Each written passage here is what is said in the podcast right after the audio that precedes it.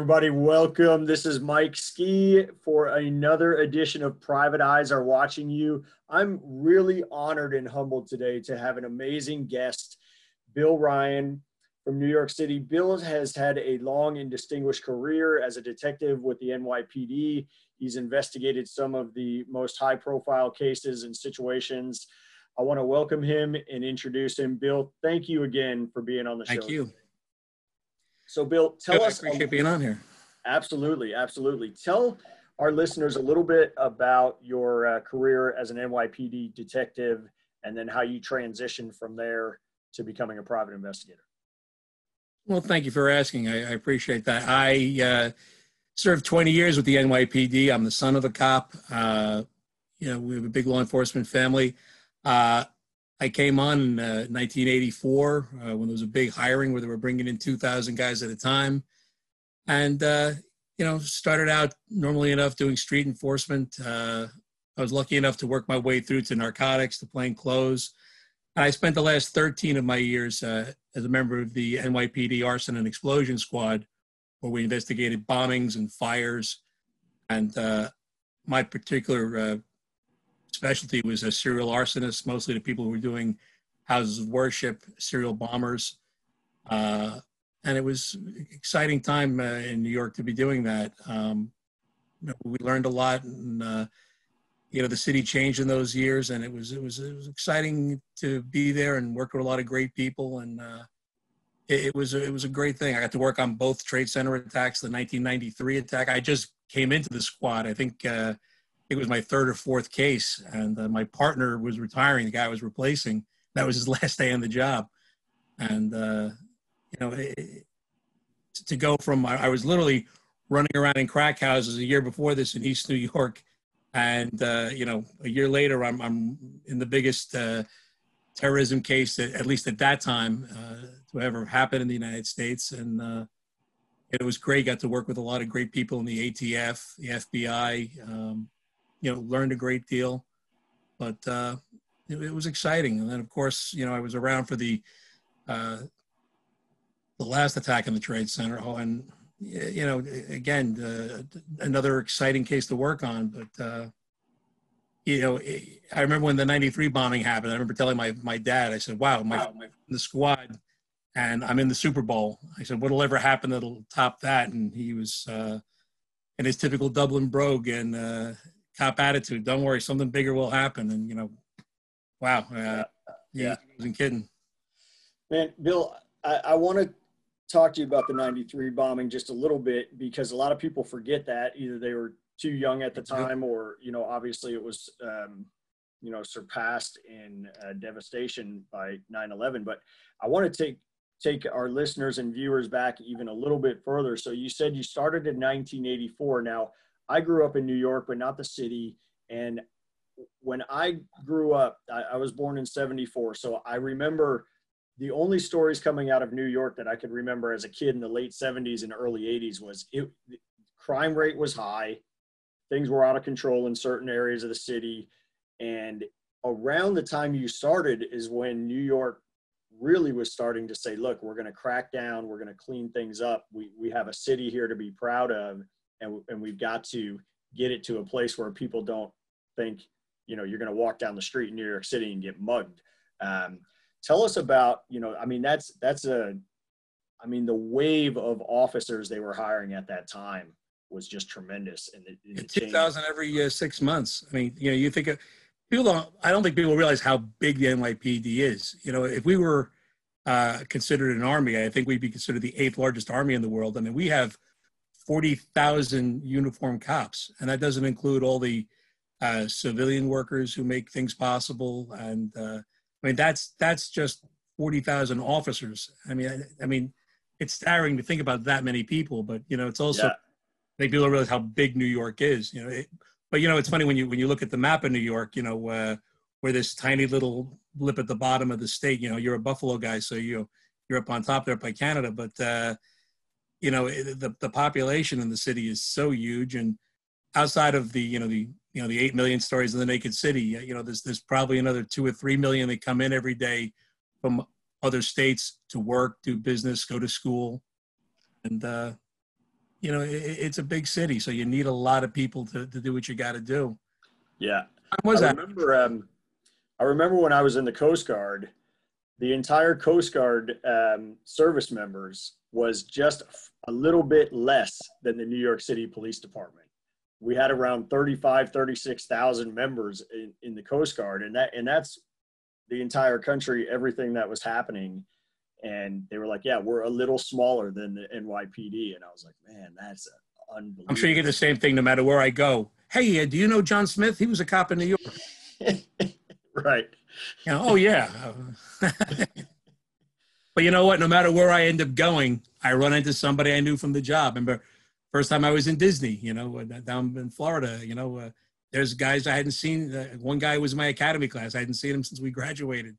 Uh, you know, I've gone to Europe. You know, there's somebody you know. You know, it's uh, it's a big department. It's spread out, and uh, you know, it, you know, it, it, it's just. Uh, I think it's a staggering. You think about that kind of numbers, and then if you throw in all the retirees, I mean, it's you know, talk about a fraternity. You know, Yeah. Yeah. bad guys would tell us, you know, my gang's going to come after you. I'm like, your gang? How many members do you have? I've got 40,000. What do you got? Nice. So, r- remind people a little bit about the 93 bombing and what happened there and sort of what uh, lessons were learned and what sort of changes um, were put in place after that situation. Well, the 93 bombing, I mean, you know, it, it's funny. The, the morning that happened, I was, um, I was going around and, and doing a training at a police station in Brooklyn. I won't say which because they'll, they'll ban me from there. But I mean, uh, you know, they were saying things like, oh, you're just justifying your existence. This stuff doesn't happen. And uh, I literally went back, uh, had lunch, and the phone rang. And when the phone rang, uh, it came in as a transformer blew in the trade center. I'm like, well, why are you calling us? I said, you know, uh, it's, a, it's a mechanical problem. And, uh, you know, next thing you know, we're looking out the window, we're seeing the smoke and everything. Like, all right, let's go check it out. And, um, you know, we had uh, take a van with explosives, brought it down to the B2 and the B4 levels, and uh, parked it in there, set a fuse, and, and blew the place up. And, uh, you know, we, we only had a few people die, but I mean, thousands of people were hurt. Uh, you know, the damage of the building was extensive, but I, I think the damage uh, to the country in terms of, you know, this could never happen here. You know, I mean, we were so used to terrorism being something that would happen in Northern Ireland or uh, in the Middle East. You know, you, you, you, you would see terrorist incidents in these countries, in these areas. And, you know, now here it is down in the financial district. I, I most people don't know that, but that's, uh, the trade center uh, area is, is down uh, stone's throw from Wall Street. That's the big financial section. Mhm. So de facto, it's the de facto center for uh, certainly the country and a good part of the world. And when you take something like that out, it's a big deal. But um, when you get there and you roll up on something like this, I mean, I I, I had been in uh, arson explosion since January, so I, I really hadn't had anything of, of this scope. I mean, I had come out of narcotics North, where I'm running around. This is uh, East New York section of Brooklyn, which was the murder capital of New York at the time. It was super busy. Uh, you know, a lot of the, the crack epidemic was still red hot. Um, but I was running around doing search warrants and, and drugs, and now I'm dealing with uh, the financial district and people dying, and uh, you know, just uh, you know, my, my head was spinning. I mean, I, I couldn't. I, the, the best part it was when my lieutenant uh, Jerry Sheehan said, "Don't worry, it's yours, but the FBI is going to come in in about five minutes and take it away from you." And I was very glad they did. I always said, "Yeah, I worked on it. I made the coffee." I was learning a lot from Well- everyone else. yeah. Well, Uh, Bill, I could uh, I could sit here and listen to you tell stories about that, and of course the, the situation with the World Trade Centers in, in 2001 all day. But I definitely want to talk about your transition from you know NYPD to a private investigator, and then I definitely want to hear more about this story that we talked about just a little bit. Um, and, and give that to our viewers because I don't think, and we'll get to this, that people recognize the connection between some of the, the, the things that go on in the private sector and how they fund terrorism overseas that, that trickles its way back through organized crime. So you retired as a detective first grade, which is the highest Mhm. level that you can achieve in NYPD. And then where, where did you go from there? How did you eventually um, get to having your own private investigation business that you run now? Well, I, I was in the private sector uh, for a good deal of my police career. Um, you know, got married, got broke, had to do jobs, and uh, I was fortunate enough that uh, I got a lot of good opportunities. I ended up working for uh, Kroll Associates in New York. They're a big white shoe uh, PI and security firm, and I started doing a lot of work for them, and uh, eventually became a supervisor for their guards. And uh, we, we were running around doing all kinds of uh, high-end protection. We did, you know, the uh, John John Kennedy when he passed away. Uh, a lot of heavy events, a lot of celebrities, a lot of high net worth people, and they're always having some kind of trouble. And it was an extension of that, you know, learning that and learning business from doing the business, learn from doing. Uh, I said, you know, eventually, you know, I could do this for myself, and I started a company with uh, another guy, and uh, we did that for a while, and then uh, we got divorced. I like to say, and uh, I went my way, and I, I stayed with my police career. Um, and when I finally retired, uh, I was working with another detective who retired, and formed a company together. And uh, eventually, we got divorced, and, and now I'm, I got my own shop, so I'm kind of happy with uh, how things are turning out. But uh, I, I've always been interested in this, in these other aspects of it. And I always said a lot of the most interesting things I've done in my, my life and my career, I, I did in the private side. I mean, the, the police stuff was great, but uh, you know, the, the PI stuff and then the security, just, uh, you know, if I was going to sit and probably tell you my favorite stories, they'd all come from probably that side of the shop. well, that's interesting you say that because you know we exist as private investigators in, in the private security sector, not because these problems um, may not be legal issues or things that are happening criminal. It's that resources are limited and the police can't investigate everything. And oftentimes these cases are going to be managed uh, through the civil courts versus criminal anyway. So there's a lot of opportunity for investigators to get involved in things that are uh, criminal matters, but we're actually working them for clients or companies that are looking at them from a standpoint of the money involved and how it's hurting their business. And you told me just a little bit about a story that I, am really interested in hearing because we we both work in this uh, brand protection space uh, of counterfeit goods, illicit product, whether it's gray market stuff, straight counterfeit, and the level of sophistication that we see is uncommon and sort of unheard of in the private sector. And so this is a great story to explain to people just the lengths people will go to to get illegal product, get counterfeit product into um, into the U.S. and get it into the marketplace. So, tell us a little bit about how this first this case first started. How did it come across your desk? Um, you know, I do a lot of work mostly uh, in Chinatown, which is uh, Chinatown, New York. I know there's more Chinatowns than New York, but uh, you know, we were out there working for a lot of the uh, handbag manufacturers and the watch manufacturers, the fragrance manufacturers, and um, we were kind of working uh, almost like bounty hunters, you know, making our own cases, finding places, bringing it to the client, and saying, hey, you know, uh, this store has a problem, they're selling your stuff, or these individuals. And uh, there was, there, there are many crews in Chinatown selling this, and they're, they're very organized. But uh, we had one crew, uh, Vietnamese family, and they were just, we kept finding their locations, busting them, seizing their cars. I mean, we were really a thorn in their side, and it was, it was like a shell game. You know, they they would keep moving from uh, one location to the next.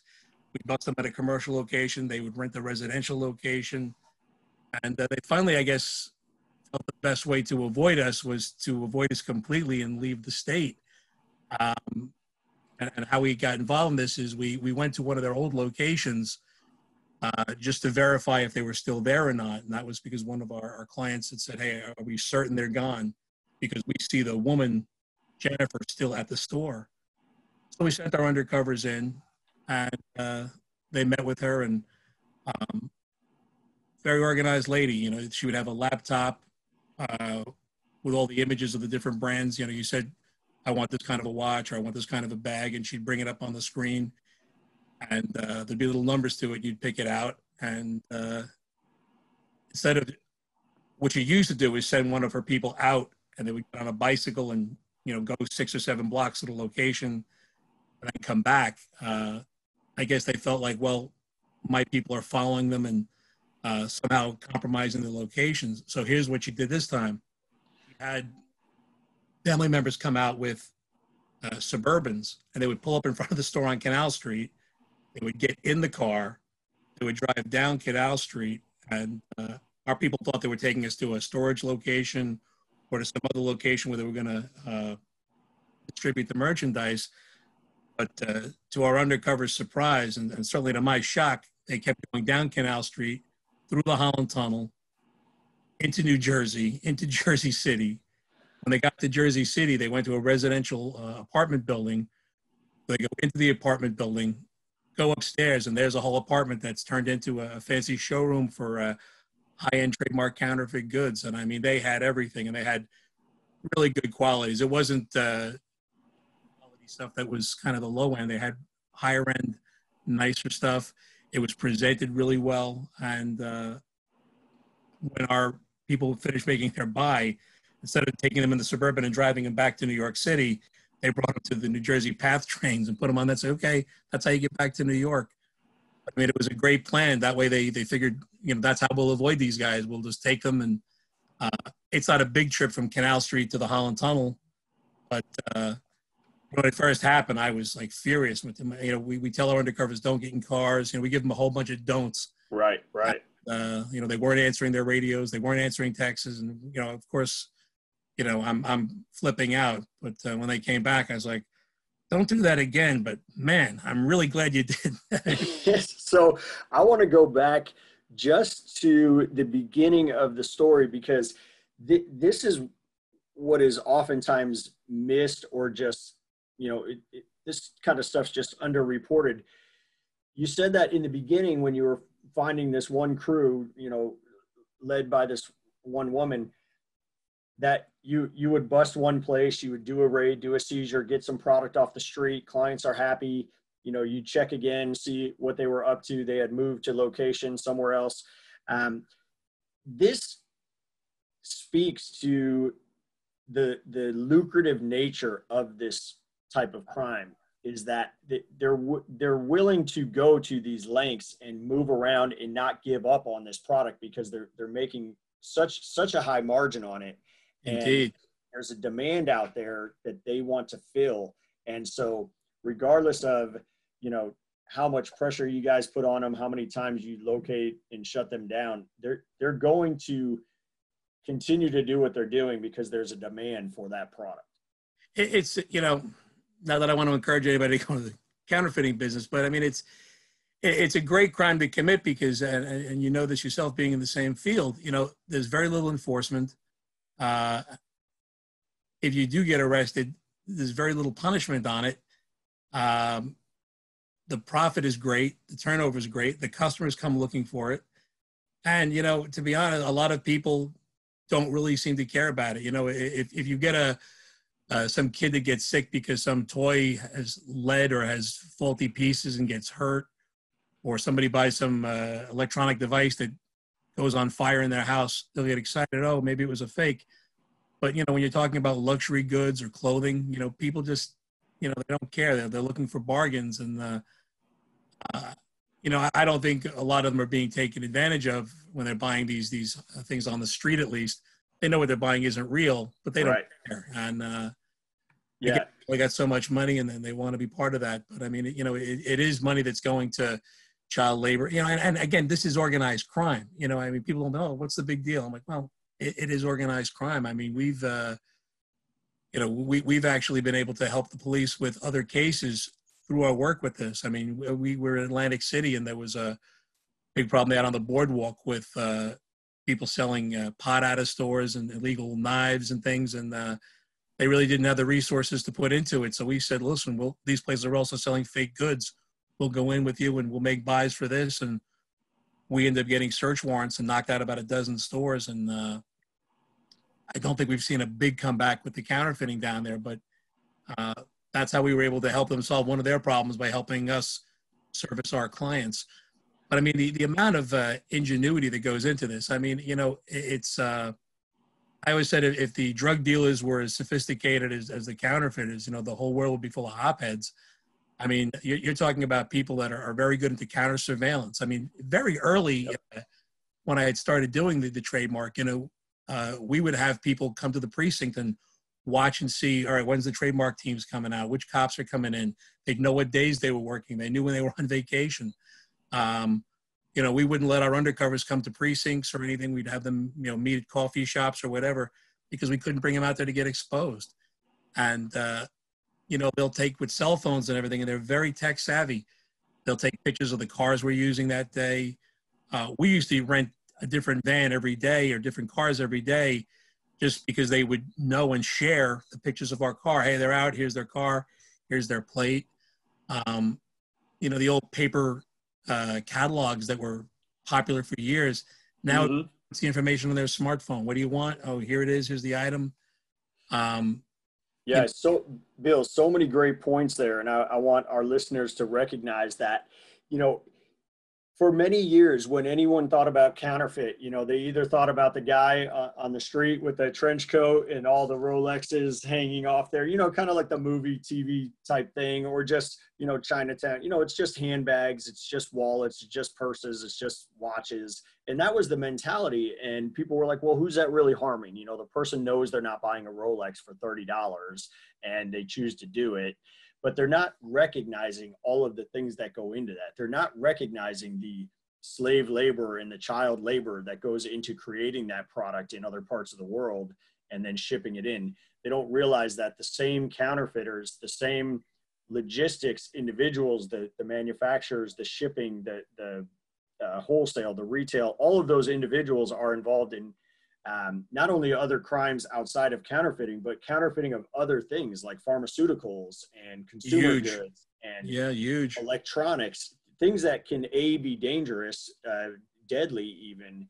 And those same people are opportunistic. You know, they're not loyal to a brand or a company or a type of product. You know, if they see an opportunity, which is why we're seeing so much counterfeit um, masks the N95 masks or even just regular masks, the coronavirus test kits, and all this other stuff that's happening right now, those same people who have all of these systems in place are the ones that are bringing that stuff in now that is harming people, could be deadly, or providing protection for people you know you know who think they're protected but now they're wearing something that isn't doing the job it's supposed to do.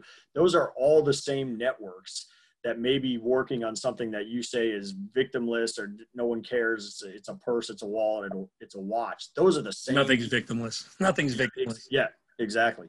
And those are the same people doing the, the things now that are that are harming people um, in this current situation. So you're right. They will they will get incredibly sophisticated now. I got to go back to to this day when you guys first saw this happen. So you had a, a meeting set up with the woman to, you know, find out what you wanted. Was it going to be a wholesale purchase? Was it going in as just like an individual customer who wanted to get a couple things? We were absolutely certain that we had shut them down uh, at this location. And, and what she would do is you would go to the store on Canal Street and she would never sell you the goods there. Right. Have one of her Confederates or sons or her brothers, they would come and walk you or steer you to another location where they would do the transaction but you would pay her right there. And she knew that uh, she was smart enough from, from past experience from us rating her that she wouldn't keep the goods inside the store. So when we went there, we didn't think A, that she'd be there, or B, that, that she'd be dumb enough to uh, stay in a location where she knew we'd find her. And, uh, you know, so we really went there uh, more to just check up so we can say, all right, this place is definitely out of business let's see where she's gone next or let's see what she's up to. We knew she was still going to be in the business. We just didn't think it was going to be in the same location. Right. The, we went in there. So the, under, the undercovers just, when they saw her, they were like, okay, we're going to do something. And, and, yeah, I mean, it was just, uh, you know, it, it was amazing because we had our, our people in the street. All right, they watched our people go inside. They're talking to her. Okay, good, good, good, good. What's going on next? And uh, uh, for the folks that don't know, Canal Street's a very densely populated area, uh, two-way traffic. Uh, it, it's just nuts to be able to drive, and you really have to be on top of the place to really get decent uh, visual. Yeah, yeah. on at least on Canal Street. There are other parts of Chinatown that are a little easier, but um, you know, we, we didn't even see when the cars pulled up and they got in. We didn't even see it. They got into a big black suburban, and like you know, eh, yeah, and which you know half the uh, Uber drivers and the and the commercial cars use uh, the Suburbans going up and down. So it's it's it's a fairly common thing to see, and uh, you know, so we didn't really think anything was going to go on, and it really wasn't until you know we give our undercovers. I don't want to give the time parameters, but uh, right. we give them so much time. Where all right, if you don't check in by us, you know, we'll come and raise the set, or we'll go in and uh, you know let them know we're out here. And you know, they missed checkout time. They missed all the protocols. Kind of went out the window, and I'm, you know, I want to say I'm in a panic, but I'm I'm I'm, I'm certainly uh, you know, all right, where are these? These are experienced people. If you mm-hmm people to know that they know what they're doing. But uh, uh, it was more than a little tension, especially when no one's answering. Usually a text. Sometimes if you can't talk to me, you'll send me a text message yeah. or okay or uh, or something. So you never, you guys never, you guys outside never saw them getting in those those Suburbans. No. So they were on their own. In, they were completely sense. on their own. And wow. You know, it's almost like if you had seen them and they're using two vehicles, they're probably using one for counter surveillance and who knows? They, they, they may have never taken those guys all the way if they had noticed you guys following them if you had seen them get they, they probably would they probably wouldn't have done anything you know we, we were you know for years we were down there and, and you know we were hitting them i mean they, they were more afraid of us than the police because we were just constantly out there where the police would have their uh, you know they would do enforcement on you know tuesdays or thursdays you know we were there constantly and even if we mm-hmm. were aides they knew we were taking pictures watching what they were doing you know for another day um, and for a lot of our time down there, after we kind of got established, if they knew we were there, they would just go dead. They'd go to lunch, wait, you know, they'd wait us out. Um, I mean, we had places that would just shut down and go home if they saw that we were out there. And, uh, you know, that, that's tough for them to do because, like I said, you know, you lose a day, you lose a lot of business, especially if you're doing it on a weekend. Yeah. Yeah. Were they telling the undercovers in the, the suburban where they were taking him? No. Uh, they, you know, it, on the way down to where the Holland Tunnel is, there are several large commercial storage places. And uh, they said that they thought they were being taken to one of these commercial storage locations, which mm-hmm. Huge problems as well for, uh, for our business. Um, and it wasn't until they passed all that. But the, you're literally like when you pass these places, another block or two, you're you're in the tunnel traffic, and uh, you know they kept their cool, they kept their heads about them, and uh, you know they're professionals. They they did a great job. But uh, I said, listen, I'm really happy you got this information, but please don't ever do this again. Right, right, yeah, that's scary. No cases that's worth your, uh, you know, no cases worth your safety. I said, you know, we could have. I said we could have just uh, they pull up in the car. Okay, listen, get the plate. We see how they're doing business now. We'll watch. You know, then we'll follow the cars. You know, and let us do that. You know, but uh, yeah, it's kind of an un, kind of an unwritten rule as investigators not not to get in someone else's vehicle during uh, undercover operation. It's uh, it it's tempting and it's hard to turn down because you know you're about to get something you you didn't get before. You know you're about to yeah you know, it's that, Mike, and I think a lot of it too is that I I, I think a lot of people, uh, you know, they don't think there's any violence with this. Oh, it's just handbags. Oh, it's just watches. Oh, it's just clothing or whatever. You know, and you know they discount that some of these people. Not all of them, but some of them are are, are you know hardened criminals who you know. I mean, I, I've uh, been shocked to find out some of the things that have gone on in that community with with violence. And you know, it, it's usually uh, between themselves. They they tend to not uh, you know bother law enforcement or the you know the call the call we do we they call us the company guys we work directly for the companies but uh, they are criminals and, and uh, you know bad things can happen and uh, you know it, it, it's it's you know you you really have to make sure that you're you're keeping your wits about you and like the police department. You know, nothing's a routine job. You treat every job like you know it's a serious job, and you could potentially get hurt. And uh, yeah, and know, that's like that's said, the other, like you had mentioned. Not only is there other things going on, and there's potential for violence. Typically, when we, you know, finally start to raid or put enough pressure on people, you, you find out there's other things going on. You know, oh, these, oh, yeah. these guys aren't just involved in this. There's, you know, there's actual drugs involved. There's counterfeit. There's, you know, obviously money laundering because they've got to move this money around somehow. There's, you know, human trafficking in, in certain instances. And so there's, there's always something else. Huge amount of human trafficking. Yeah. You know, we, we yeah, had a, is, a, a, a, case that, uh, guy guy was a real uh, braggart. Um, his, his, street name was Jason. I won't give you his real name, but he was out there selling, and we did a uh, warrant with the members of the Fifth Precinct, and uh, he had some showroom. I mean, this thing was, you know, if, if I blindfolded you and brought you inside, you would think you were in an elegant showroom, and super high end stuff, real, real nice outfit, but. Uh, you know, again, all, all trademark counterfeit goods, and he, he had a beautiful Mercedes outside, and we uh, working with the police, got the warrant for the store, but we also got a warrant for the Mercedes because he was moving the goods back and forth in the Mercedes. Mm-hmm. And uh, we expected certainly to find the, the handbags. What we found in the guy's car was we had 18 Chinese passports.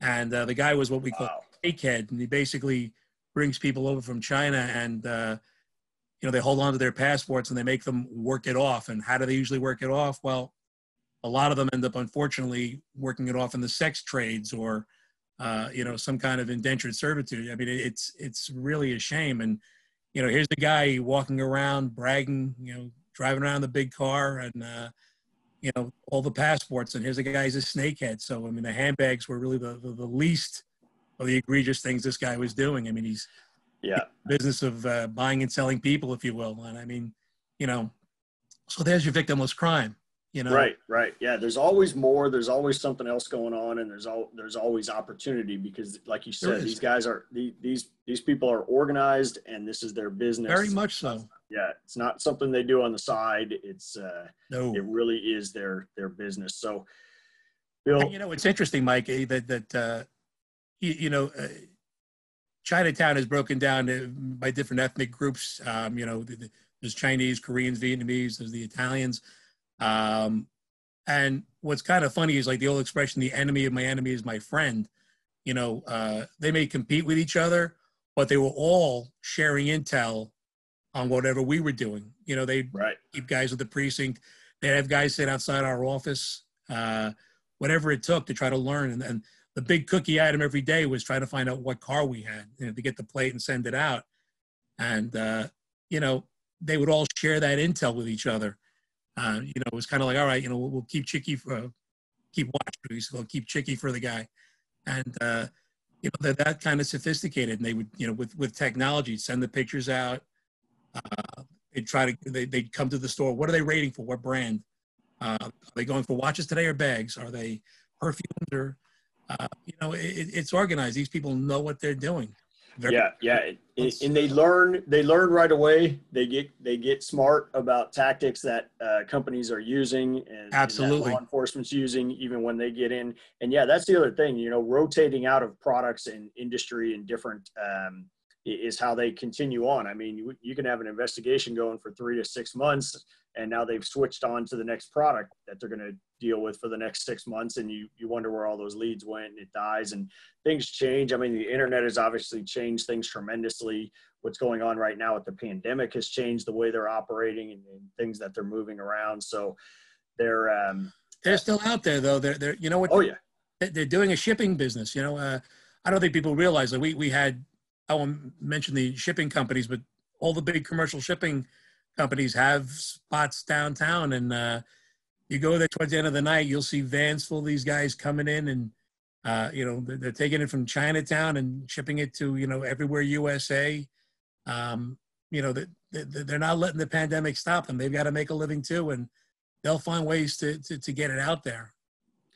Yep, they do because it, it's all driven by the demand. I mean, on some level, there's there's people out there that want what they're providing, and if uh, if there wasn't a demand, they'd find something else that there was a demand for. So, Bill, I appreciate you, you know, enlightening everyone on the sophistication and the other problems that stem from this type of criminal activity and, and continuing to work that angle for the companies and work to protect uh, consumers as well. It's a very important role that you play.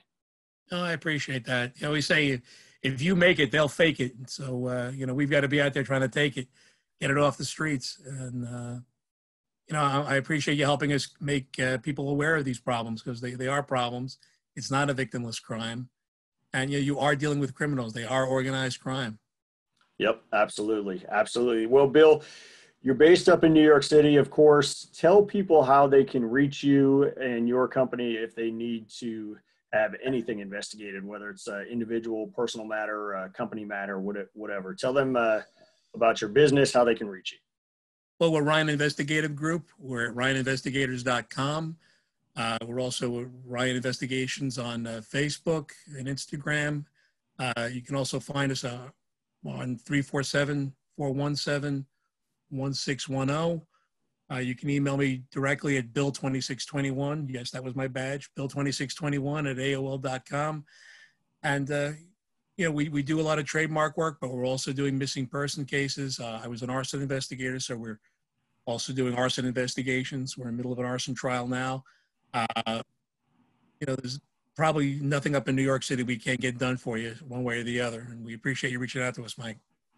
Excellent. Excellent. Thanks, Bill. Well, I'm definitely, uh, uh, looking forward to getting this one uh, produced and put out there for everybody. And I look forward to having you on again because I know you got a ton of great stories.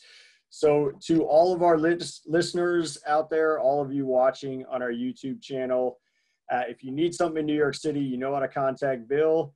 And until next time, keep an eye out because you never know when private eyes are watching you.